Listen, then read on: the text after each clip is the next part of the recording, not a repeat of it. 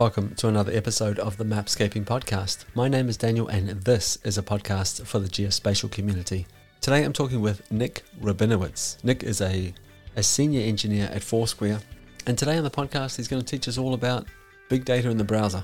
Now, the, the idea of this podcast episode is to give you a little bit of insight into how complicated it actually is. So, yeah, we're used to seeing a lot of data in a browser, but I definitely didn't understand how complicated it was, how how many decisions needed to be made along the way.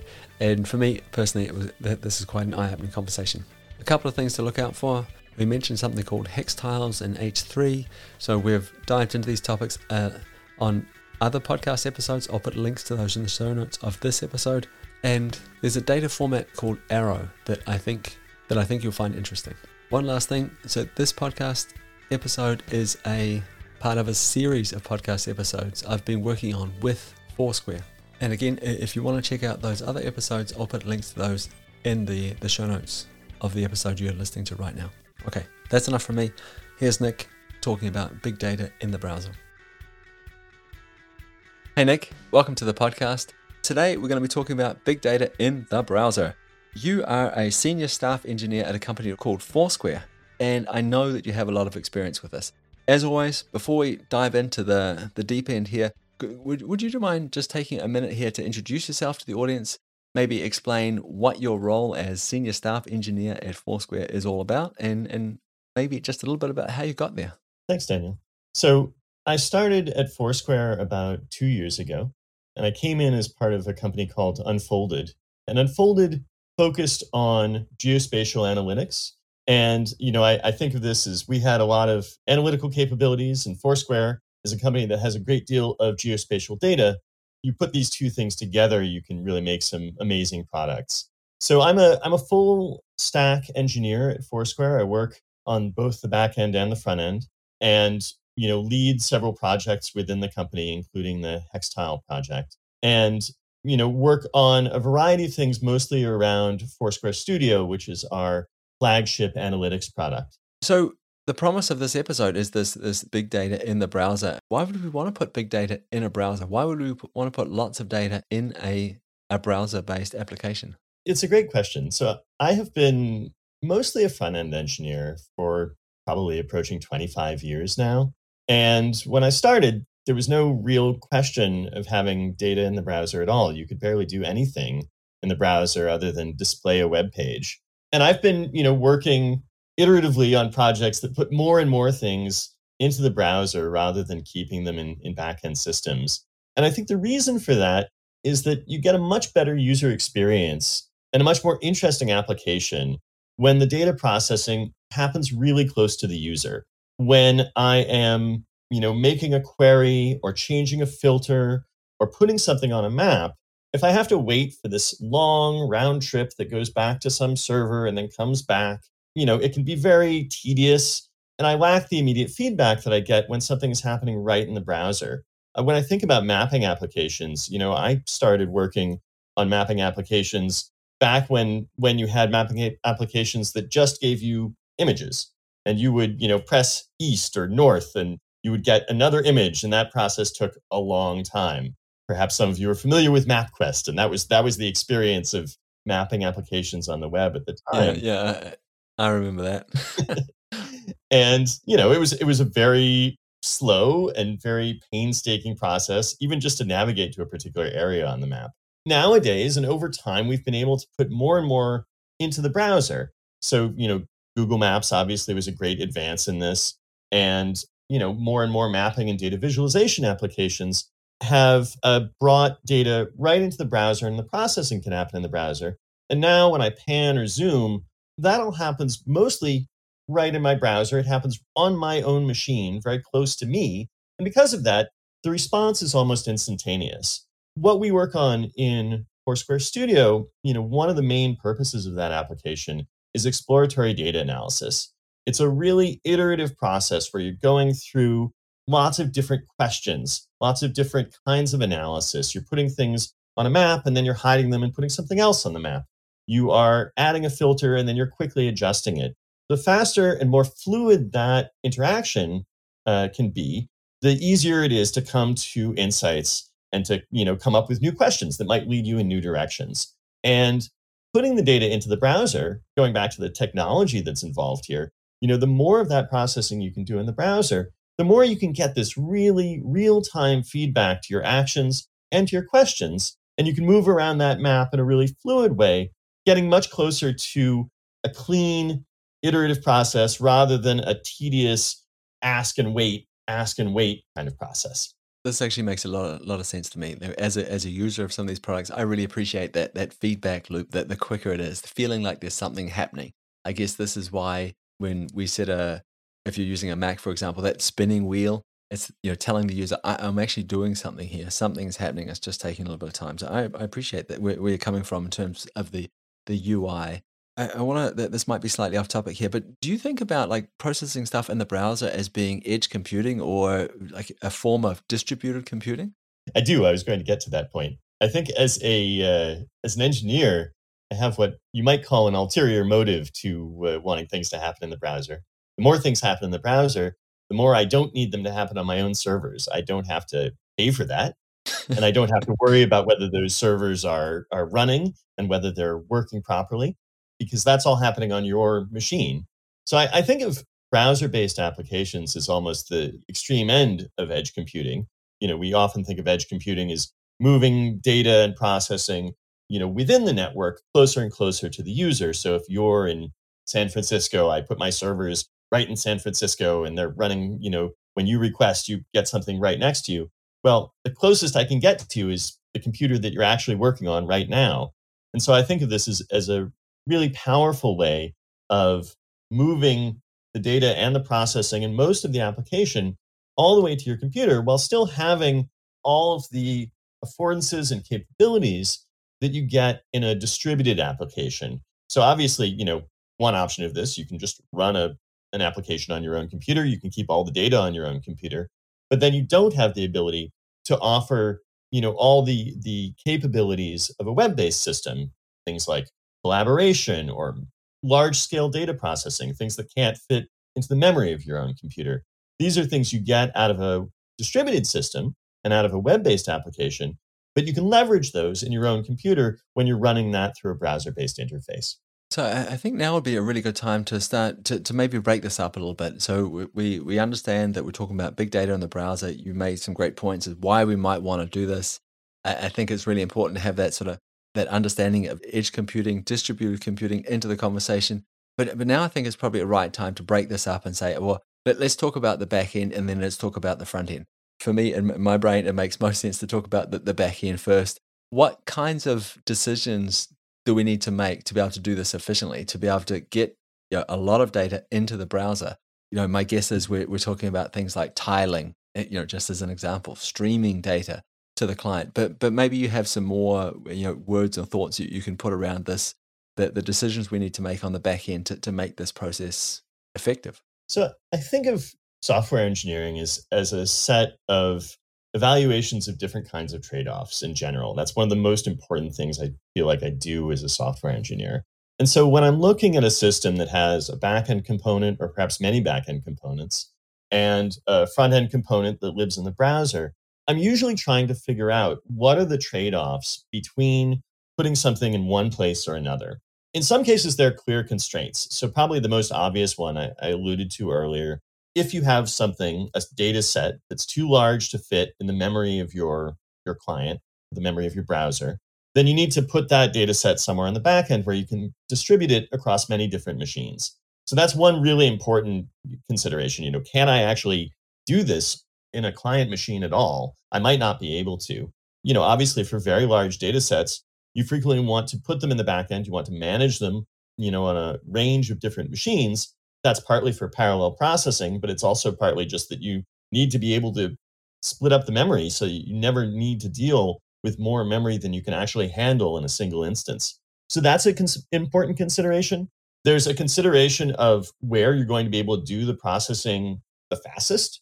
So you might be able to do it, you know, really fast because you can leverage backend coding environments, backend libraries, parallel processing, database systems that are often, you know, highly optimized for parallel processing or for large scale queries. You can leverage all that stuff in the back end and then, you know, obviously get the results in the front end.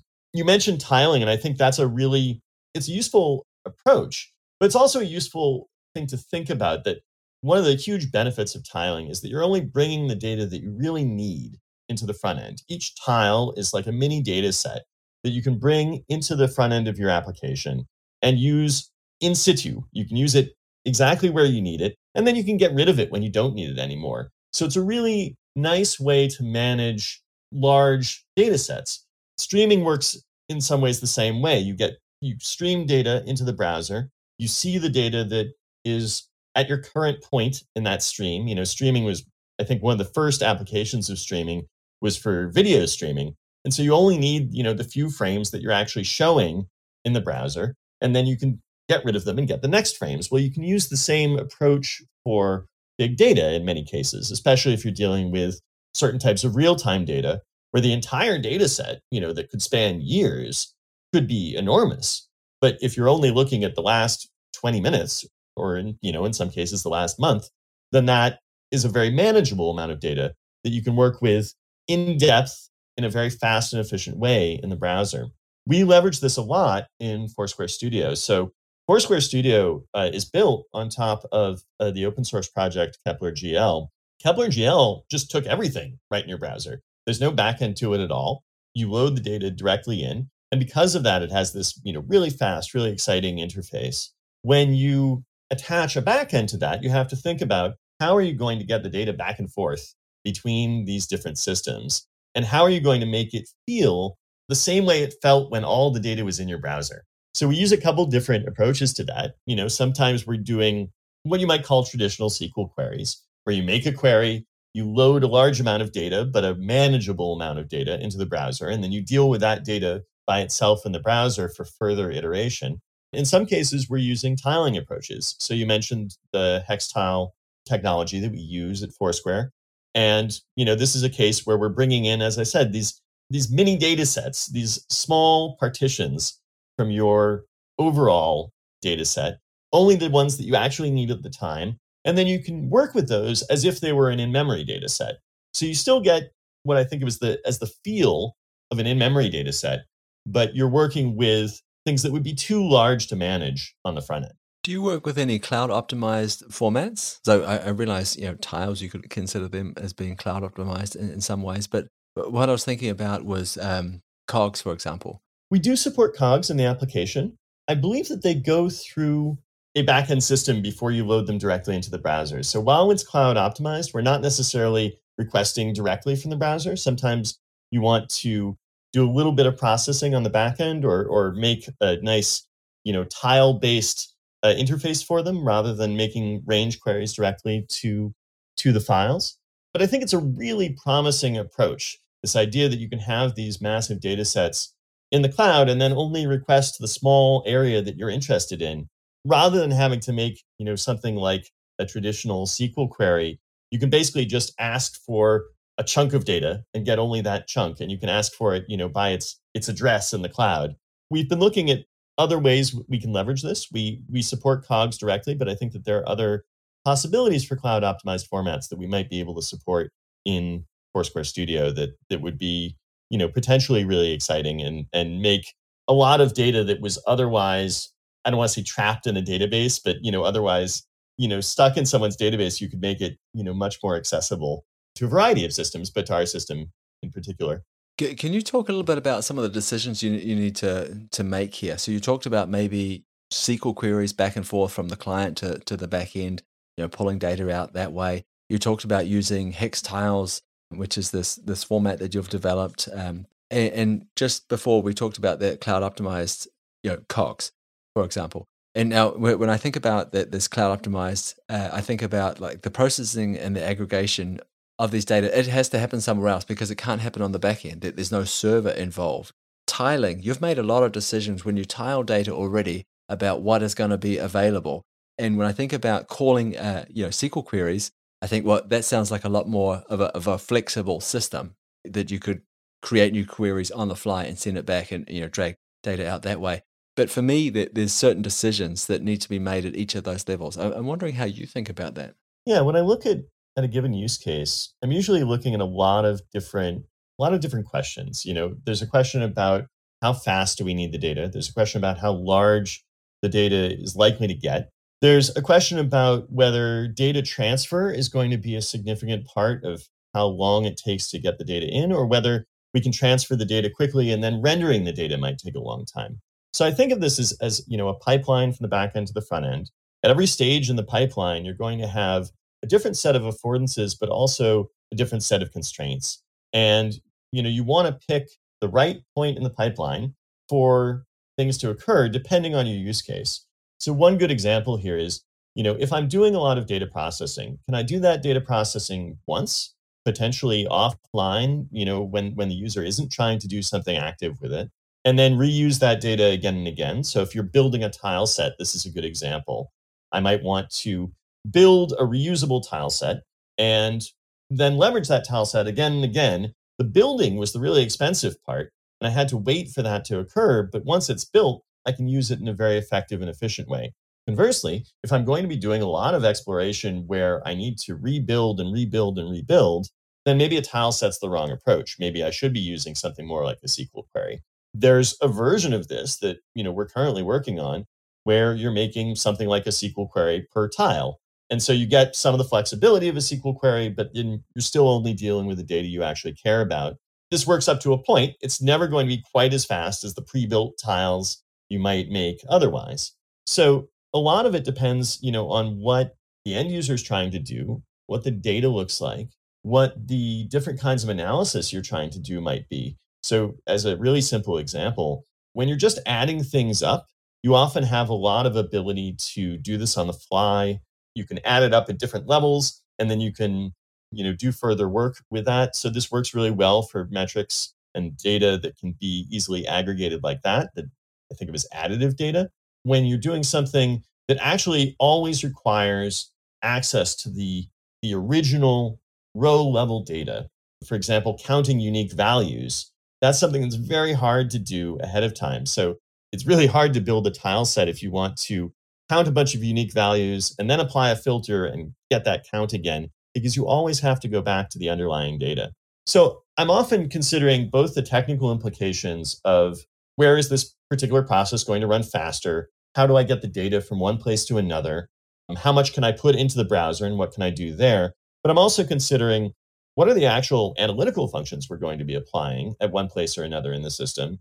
And you know, how reusable is that data further down the pipeline? I hope that that makes a little bit of sense. You know, if I'm dealing with a population data set and I'm just counting it, then I can pretty much send it all the way down the pipeline in aggregate and I can reuse it in various different ways. But if I'm dealing with a data set that I need to do a lot of careful filtering on at the, the raw level, I'm going to have to go back again and again to that raw data. And that requires something that looks a lot more like a SQL query in many cases. It, does make a lot of sense. I appreciate you walking us through that. The thing I would say is it's kind of blows me away how complicated this is, you know. so like, lots of different data, and it makes me think differently about some of some of the um, analytic products that that I've used in the past. You know, lots of different kinds of data. You might have, like you're saying, stuff that makes sense to tile. You know, do the work up front and then then stream it, and you can use it for a lot of different clients, a, a lot of different use cases. Then maybe you've got a real time data stream, which you know, doesn't make much sense to tile. People need access to it, and they want to be flexible in terms of how they how they analyze that and, create queries on the fly. And yeah, it j- just makes me realize how how complicated all this is to, to build. And of course, it doesn't get less complicated given that our expectations as users are, are very high. Like you know, you know, like we talked about at the start, we want to see things happening and we want flexibility and we, we want it right now. I think a, a, nice sort of segue from moving away from some of the stuff we've been talking about now in the back end and perhaps looking towards the front end would be this idea of serializing data. I realize some people know exactly what that means, but some people won't. Can, can we start with that, please? What, what does that mean to you? Sure. So, anytime you are trying to get data from one part of the system to another, you've got to pick some format that you're going to put that data into, and you've got to send that format over the wire. And in many cases, you will have to do what's called serialization and deserialization. So, the data is going to be living somehow in memory in one system, and you might pick a format like GeoJSON or CSV to send on to the next system. that's a format that you know will be appropriate for sending over the wire. It's a format that the next system can easily interpret. But depending on what you pick, the cost of serialization and deserialization can be very high. This is something I didn't realize when I first started working as a software developer on this kind of system. But you know, one of the most expensive things you can do in many cases is to turn some set of data into JSON and then get it back out of JSON in the next system. That handoff between those two systems can be very expensive, not just the sending the data over the wire, but serializing and then deserializing at either end. So, one thing I find really exciting now, and one thing we're using a lot in Foursquare Studio, is data formats like Arrow. So, Arrow is a relatively new data format. It comes out of the Apache Foundation. And the whole concept of Arrow is that the memory format is the same from system to system and programming language to programming language. You don't have to do this serialization and deserialization. You just pass these chunks of memory around, and the next system will know how to interpret that in the same way without having to change it into a native format. Oh, it, just so I understand, like, so today, if I had data in a PostGIS database, for example, it's in one format in the database, whatever that might be.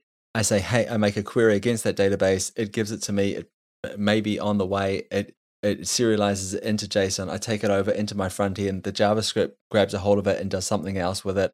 And then maybe I, I need to do something else with it if that data needs to go on to the GPU. Is that the kind of thing we're talking about? Yeah, exactly. So without getting too much into the weeds, Postgres is going to have one way of representing, you know, a number or a string or, you know, some some piece of data in its own memory format. That's going to be really efficient for Postgres. And to get it into the next system, frequently, it's going to have to go through some new format that is not Postgres, the Postgres native format, but is some interchange format like JSON.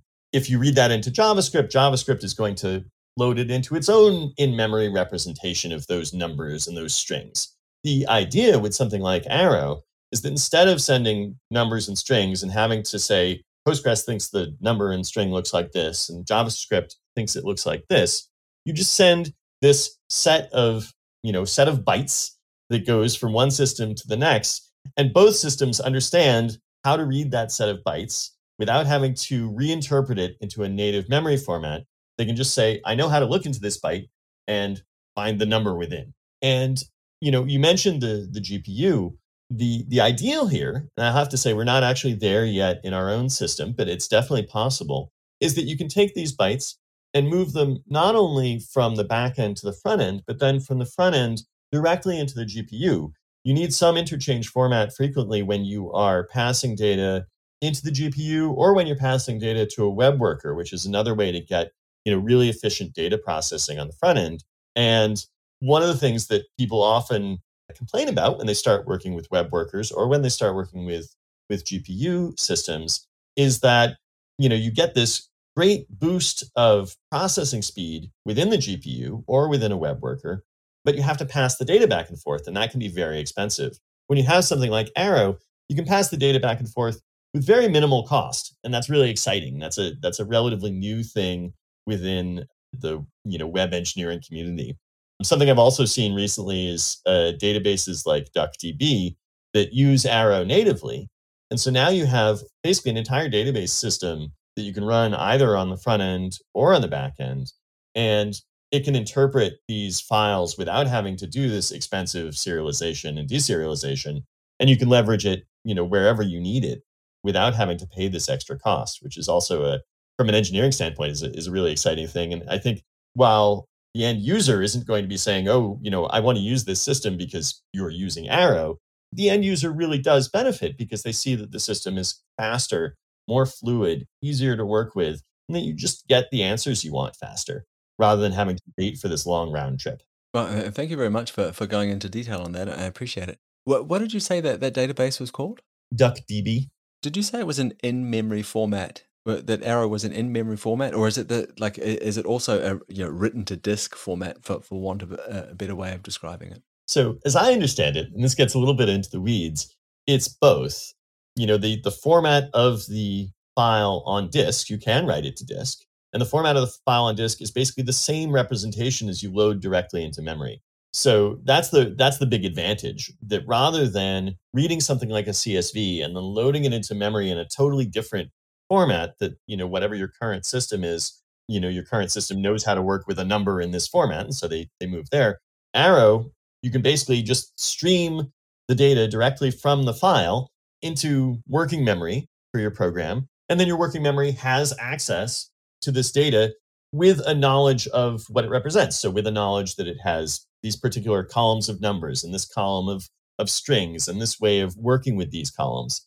So it's a very efficient way of going from disk to memory and then across the wire to some other system's memory when you know your your browser wants to work with it or your other backend service needs to work with it. Well, I am not an engineer, but even I think that sounds cool. Um, thanks for, for walking us through that. I appreciate it. That was, that was great. So now we're over on the client, you know, the, the front end, um, the, the user interface. A client today could be anything. It could, it could be a watch. It could be a, a very low powered phone. It could be a doorbell. but, but my guess is that you, you are only working with very specific kinds of clients when, when you're building these backends.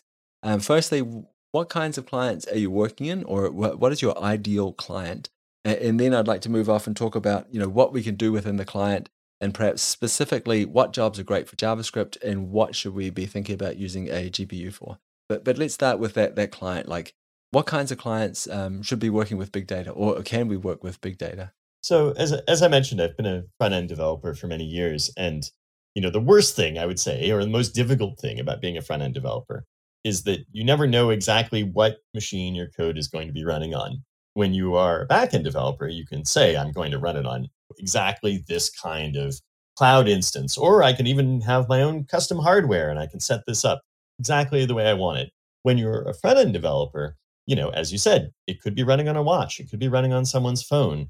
I appreciate most data analysis applications because we can make certain assumptions about the end user and the kind of thing they're going to be working with, the kind of machine they'll have available. You know, so we're mostly working with people's desktop or laptop computers. And we're mostly working with a limited set of browsers Chrome, maybe Safari, maybe a couple of other uh, options. You know, I'm sure some people are using Edge. But you can look at the statistics, and most people, you know, are not going to be using the more esoteric browsers or the me- more esoteric machines. You know, you could access our application on your phone, but if you're a data analyst, you're very unlikely to do your data analysis on your phone. I hope yeah. So, but but it's interesting because you mentioned you said you know you might uh, design your backend differently. Well, ideally, you design your backend in a way that works for all of these clients, but you're going to design your front end in a different way for these different clients. And one of the things that I think about a lot is, you know, can we take a certain piece of functionality, have it work both on, you know, a, what I might think of as a high powered front end client, you know, working in a Chrome browser with plenty of memory, and I can run it there. And then also, if necessary, I might want to run it on the back end. So we often try to move pieces of functionality back and forth between the back end and the front end, ideally having the same, you know, feature in both cases. You know, let's say I want to buffer a polygon or I want to enhance a data set with additional information, um, basically doing some kind of join. If I can do that on the front end, that's great for all the reasons I've been talking about. It's very fast, it's very uh, clean and efficient for the user. I, as the developer, I don't have to pay for the computation to run that. That's lovely. but if I also want to support mobile clients or you know other kinds of, of limited bandwidth or limited compute power clients, it's great to be able to do that on the back end and just give you the result rather than than the data that uh, was necessary to compute the result. And so we try to have both in the systems that that I've worked on. You know, I, I think a lot about can this piece of functionality work on the back end and the front end? And as I'm building it, you know, that gives me a, a, a lot of flexibility as as an engineer, both to move that computation back and forth as necessary and to to not hem myself in on a particular choice. So, you know, the worst the worst kinds of engineering projects I've been on is when we made the wrong choice. We built something on either the front end or the back end, and now we need to build it in the other place. And it's basically, you know, you're rebuilding the entire thing. Whereas if you take sets of functionality, and this works really well when you're working primarily in JavaScript, but there are other ways to do it.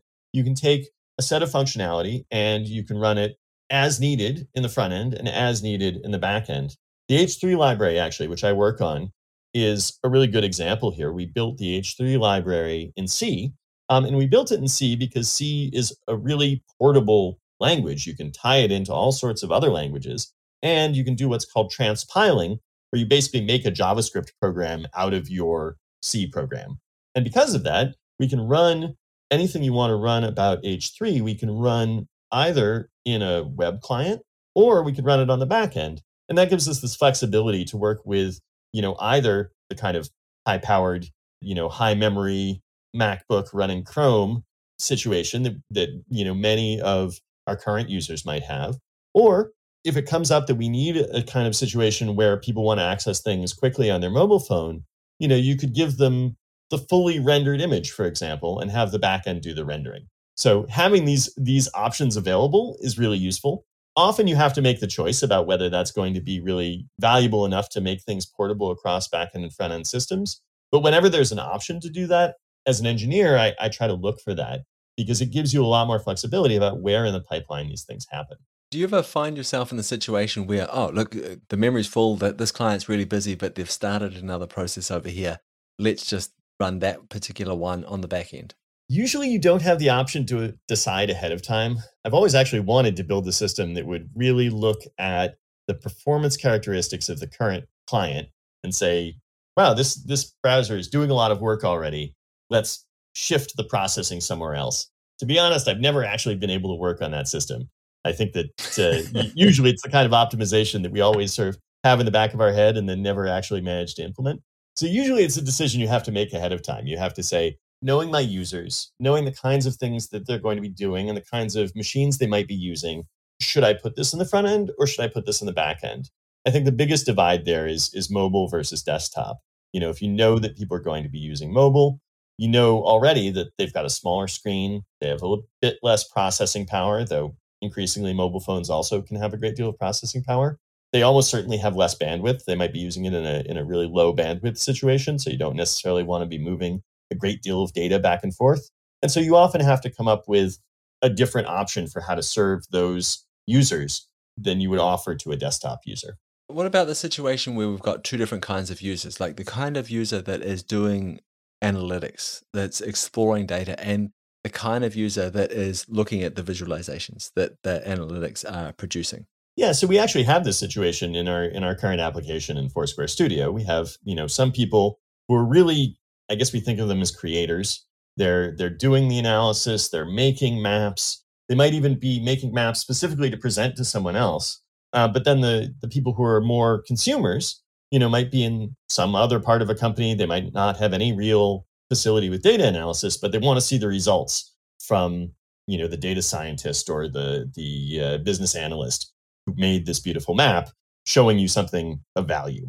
The way we've approached that is to, I wouldn't say make different applications, but to make, you know, different versions of the same map, perhaps. One of which is fully featured. You, you have all the bells and whistles, you have all the knobs, you can change it, do all sorts of things with it. And one of which is much more static. We've basically baked that map into a published version that is much faster to load, much more available to, you know, for example, a mobile user, but doesn't have all the capabilities that the that the desktop, the fully featured sort of desktop exploratory environment is going to offer.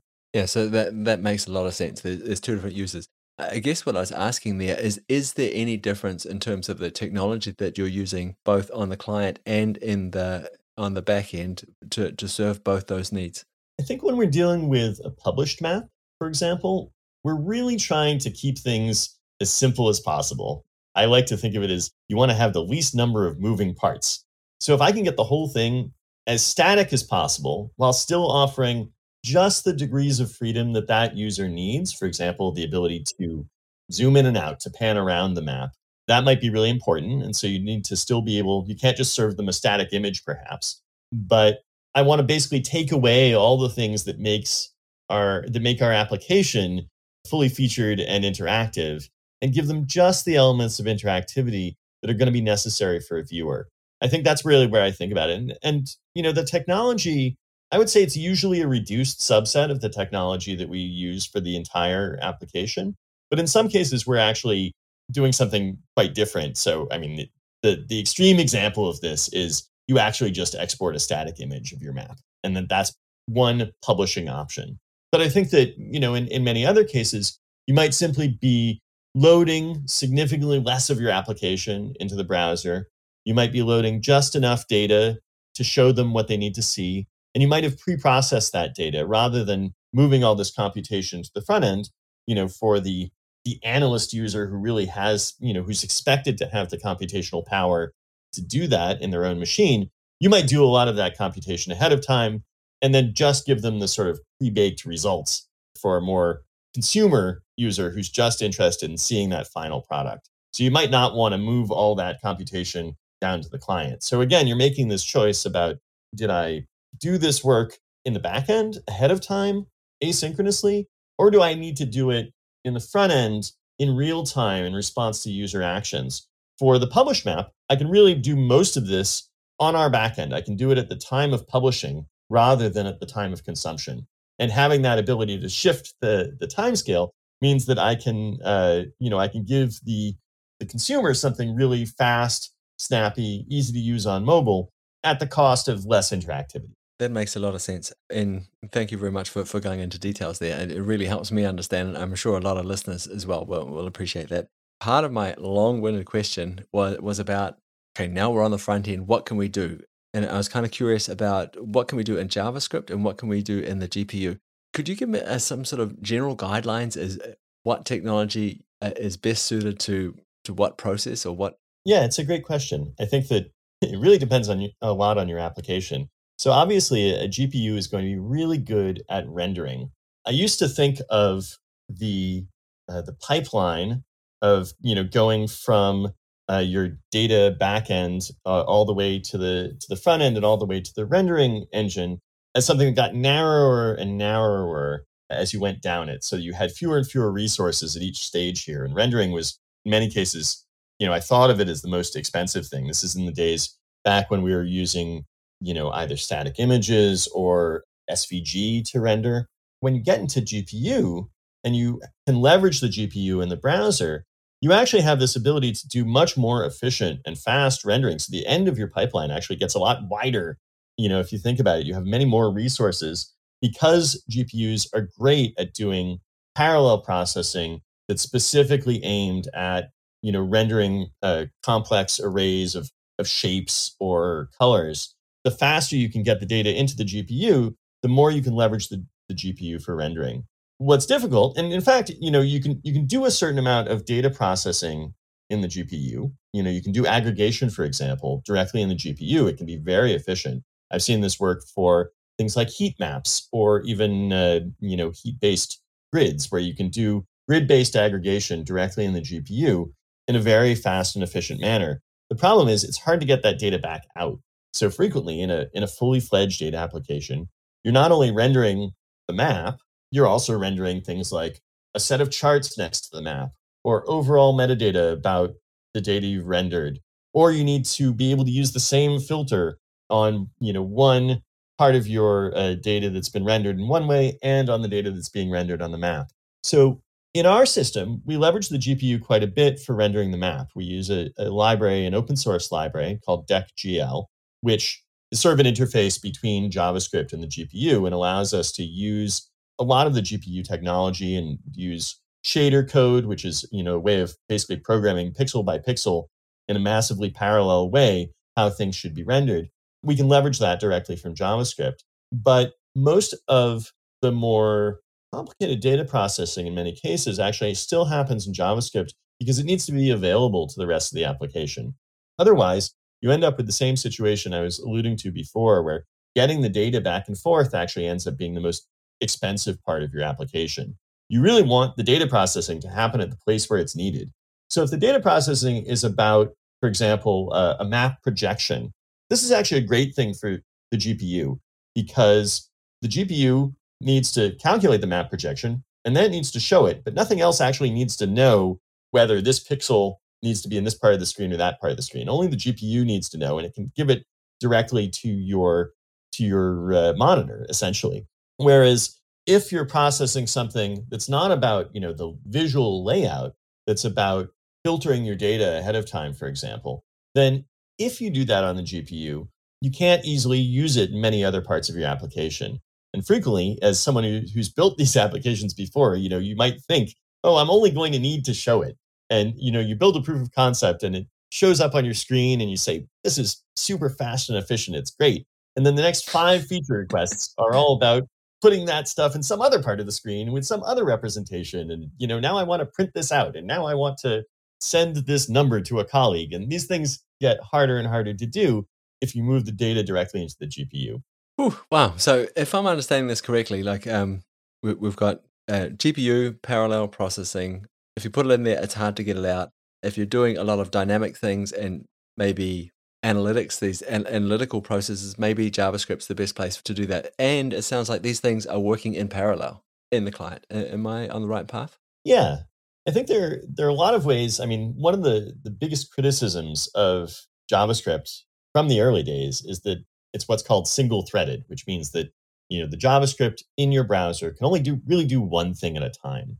And a lot of the more recent approaches to doing data analysis or, or other kinds of computation in the browser are about trying to to uh, work around this single threaded nature. So there's a couple different versions of this. You can have these things called web workers, where you move the data into some other some other what's called a thread. You know, basically some other process where it can do that processing, and it's not bothering your the rest of your application. It's not the only thing your application is doing at that time. And so you can parallelize in that way. You can move things into the GPU, which is itself, you know, massively parallel, you know, and it's basically doing computations for all the pixels at once. But it's also you know outside the javascript space and so once you move the data into the gpu the rest of your application can go on doing the things that it's doing. It doesn't have to worry about the processing that's going on in the gpu very much. It won't slow things down. If you've ever been on an application running in a browser and you click a button and suddenly everything stops nothing is clickable you can't pan the map anymore and you're just sitting there waiting for something to happen in the worst case scenario you get that little wait pop up that says, This page isn't responding. Do you want to go have a cup of coffee or would you prefer to just close the window? You know, that's that's the worst case scenario of doing everything in JavaScript. So a lot of what we do in the front end is about finding ways to move out of the main thread, move out of the main process of your application so that the user can keep on working in the application in the way that they would expect while your processing happens somewhere else, be that the GPU or be that in a web worker. Wow. Um, yeah, I, I'm kind of blown away at how complex this is, it, but it, it's also fascinating. I guess I've taken a lot of things for granted. That this is my main takeaway so far in this conversation is that when I use these analytical tools, I take it completely for granted. I'm just focusing on my job, and I, my, my expectations are pretty high. And eh, maybe this is a good sort of segue into like a, a line of questioning around like well, what makes the difference? So we've talked about all these technologies that you use, these different approaches, these decisions that need to be made along the way. What do we do on the background, uh, on, on the back end? Sorry, what do we do on the front end? In terms of the user experience, what what do you think makes the the biggest difference? Is it just speed? Uh, do, do people react better when they see something is happening? Um, but what do you think makes the difference when we when we think about using big data in the browser in terms of user experience? It's again, it's a great question because there's really a lot of facets to it. In the engineering community, we tend to think of performance as this very easily measurable thing. You know, I run a process, I get an answer, I can measure how many milliseconds it took me to get that answer. And whether it runs faster or slower is the answer to whether I did better or worse as an engineer. You know, and, and there's a certain, I really like that as an engineer. I like the clean cut nature of deciding whether something is, is good from a performance standpoint. But when you get into the UI, you actually have, I think, many more things going on from the user's perspective. You know, this question of can I still do other things while my process is running? Well, that's actually a really important question for the reasons I mentioned earlier. If, if I click a button and then I can't use the application for 10 seconds, well, it's great that it took 10 seconds instead of 20. But if I can't use the application, I can't even click a button or scroll in 10 seconds that's really painful for me as a user. So, you know, not blocking the user is one issue. I often think of this idea of experiential performance. Users are much more willing to wait if they can see some kind of progress happening, if they know that something is actually occurring. You know, at the very least, do they see some kind of spinner? Ideally, do they see a progress bar that tells them, you know, you've got this much time left before you can you can get your answer? Go about your business and it'll be done in this period of time. It's the same way that, you know, you or I would feel perhaps at an auto repair shop if they never tell you what's going on and you don't know whether your car is going to be ready in 15 minutes or three days, that can be very frustrating and makes it very difficult to plan. Well, in a very small, you know, microcosm of that, uh, you get this all the time in a user interface where if I know how long something will take, or if I have some indication things are going on and I should go about my business, well, that gives me the option to make a micro plan to, you know, go and click the next button or do something else. So I think that ends up being very important to the user experience. I think simply being able to get immediate feedback on certain types of actions and to be able as a software developer to give really good clues about which things are going to be immediate and which things aren't. Even just the kinds of affordances we give to a user. So you know if i give you a slider then you're going to expect that as you slide things will change. But if i give you a button and then once you press that button i show a spinner that tells you something slightly longer has to happen and you shouldn't expect the result to come right away. Ideally i can i can wait a little bit for the result you know but i don't expect it to be there right away. So being able to manage user expectations also becomes a really important part of this. And then you know because of that user expectations are shaped not only by your product but by what every other product does. If someone else's product is doing things twice as fast or uh, you know i expect that my map is going to move around when I when I drag it because every other map does that. Well, then your product had better do that too, because otherwise you're you're going to be yeah. upsetting these user expectations and uh, you know and ending up with some very very unhappy users.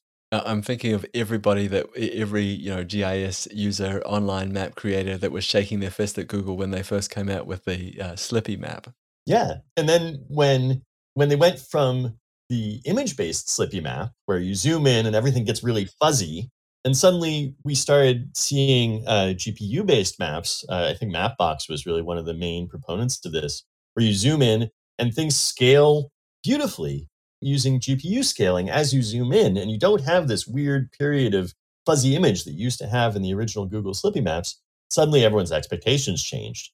Now you can no longer get away with a purely image based map because it's going to look kind of old and clunky and you know people understand that there's a better user experience available yeah i can you know, like obviously this this pushes the the industry forward this pushes the the the science the art the technology forward and it's great but i i can see it being frustrating for developers is any of this what we've been talking about not just the user experience but like the decisions that you make and the technologies that you that you use and the front end and the back end is any of this unique in any way shape or form to, to geospatial it's a great question. I think a lot of it is not unique to geospatial. I've worked in the data visualization space for many years, and many of the problems that people working in data visualization face are very similar to the problems that that people face in geospatial. You know, you might be representing a very large number of data points.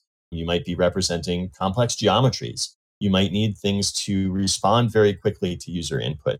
I think that the things that are, that are more unique to geospatial are probably about well, one, a lot of mapping applications have similar user interfaces and similar concepts that people expect. Two, I think that there's a lot of ecosystem around geospatial that you can't leverage in other kinds of applications. You know, I'm thinking about things like the availability of base maps. You don't have this kind of ecosystem of contextual information in a standard data visualization or, you know, business intelligence application, whereas people expect it in a geospatial application. If I showed you a map, but you couldn't see where the cities were, or you couldn't see where major roads were, you couldn't get any contextual information, you know, you would not get as much value out of that map. And I, without naming names, there are data visualization applications now that are moving into mapping without giving you sufficient context, without having a good base map, without following the basic principles, you know, that we've been used to in geospatial applications. And it's a subpar experience. When I think about, uh, you know, Foursquare Studio, I think about the sort of visual inspection of, of data. At least that's what I imagine, like scrolling through things. You talked about sliders, adding filters, and then panning around the data, moving around in it. do you think like is all of this being enabled by the technologies that we've been talking about, or is this is it been enabled and we made it available to users, or did you feel like it was it was a a pull from users saying, "Hey, you know, figure this out. This is the way I want to interact with my data." I think it's some of both, to be honest. I think that the availability of new technologies makes this possible. So I mentioned Unfolded, which was the company that I worked at that eventually got acquired by Foursquare. You know, Unfolded was built on top of a set of open source technologies, most of them developed at Uber, which were fairly new, fairly innovative, and allowed us to do things that were hard to do before in terms of displaying really beautiful maps of really large amounts of data with a high degree of interactivity and a high degree of performance. So the technology has definitely made things possible that weren't possible before. But the reason those things were developed was because people had this need to see geospatial data in a much more interactive way and to be able to work with geospatial data in the same way that they were getting used to working with other kinds of data in a data visualization environment, in an exploratory analysis environment. People started to see that they could do things with a product like Tableau, for example, which is really good for exploratory data analysis using data visualization.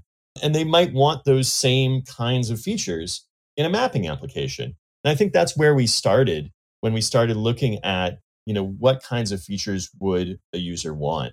Some of what we do now is simply building on, you know, to, to overuse a phrase, building on the shoulders of giants. You know, there are a lot of different technologies that have grown much more mature over the last 10 years, say, and that now we can leverage in a much easier way where previously, you know, we would have had to build them from scratch and it would have been very difficult.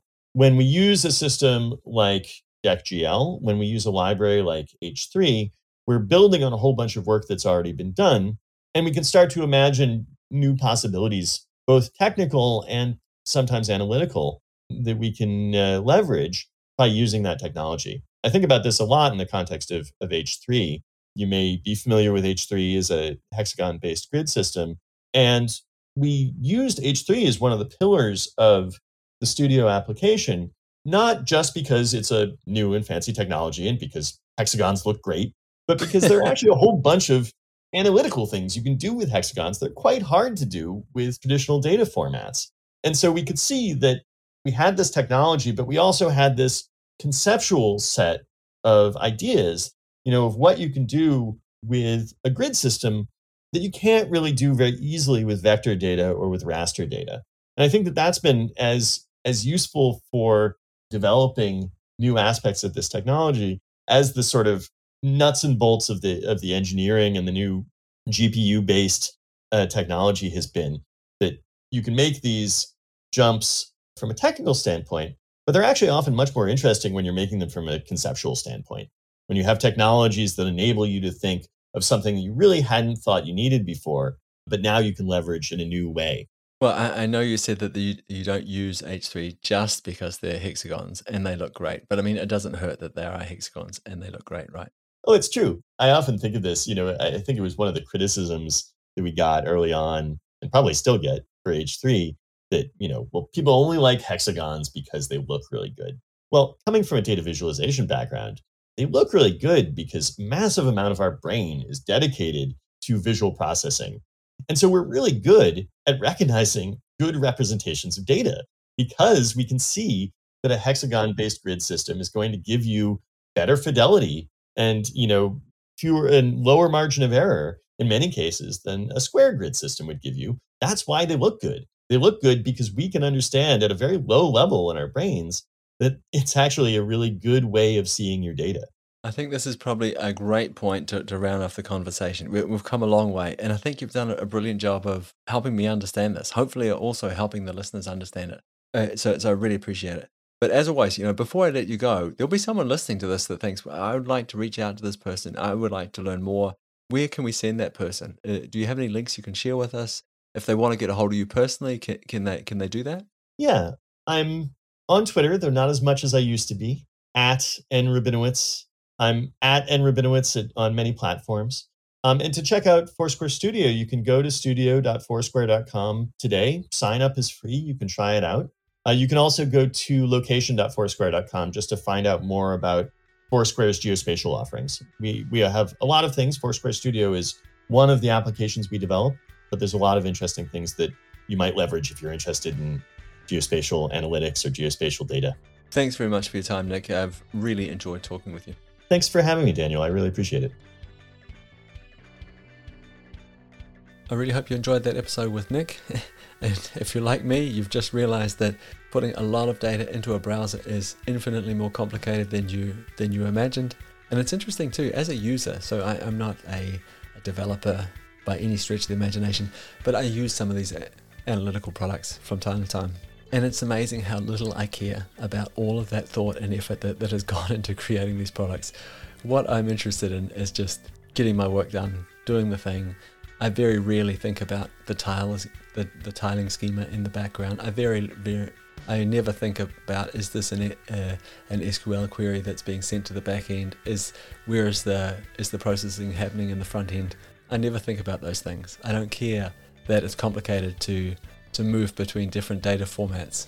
And I'm not interested in understanding the, the intricacies of, of making this work on uh, on multiple different clients. Like th- this all sounds really bad. And please don't misunderstand me. I found this this episode or this conversation with Nick, Nick fascinating, but it is really interesting to sort of zoom out a little bit and think about like, hmm. But actually, when I'm using these products, I'm not fascinated by that at all. I'm fascinated by how fast it works, but I never think about all of the work, all of the effort that goes into into making them fast, making them interactive, making them useful for me. So, so, so that was a real eye opener for me. So I mentioned in the introduction that this episode ties in with with a bunch of other podcast episodes that we've published previously. There'll be a lot of links in the show notes today. Uh, if you're interested in hex tiles, the H3 system, the kinds of data that Foursquare is, is working with, and this idea of, of distributed computing or, or, or, distributing geospatial data, uh, I'll, I'll, put a, a, bunch of relevant links in the, in the show notes today. Okay, that's it for me. Thanks for tuning in this week. I'll see you again next week. We'll talk then. Bye.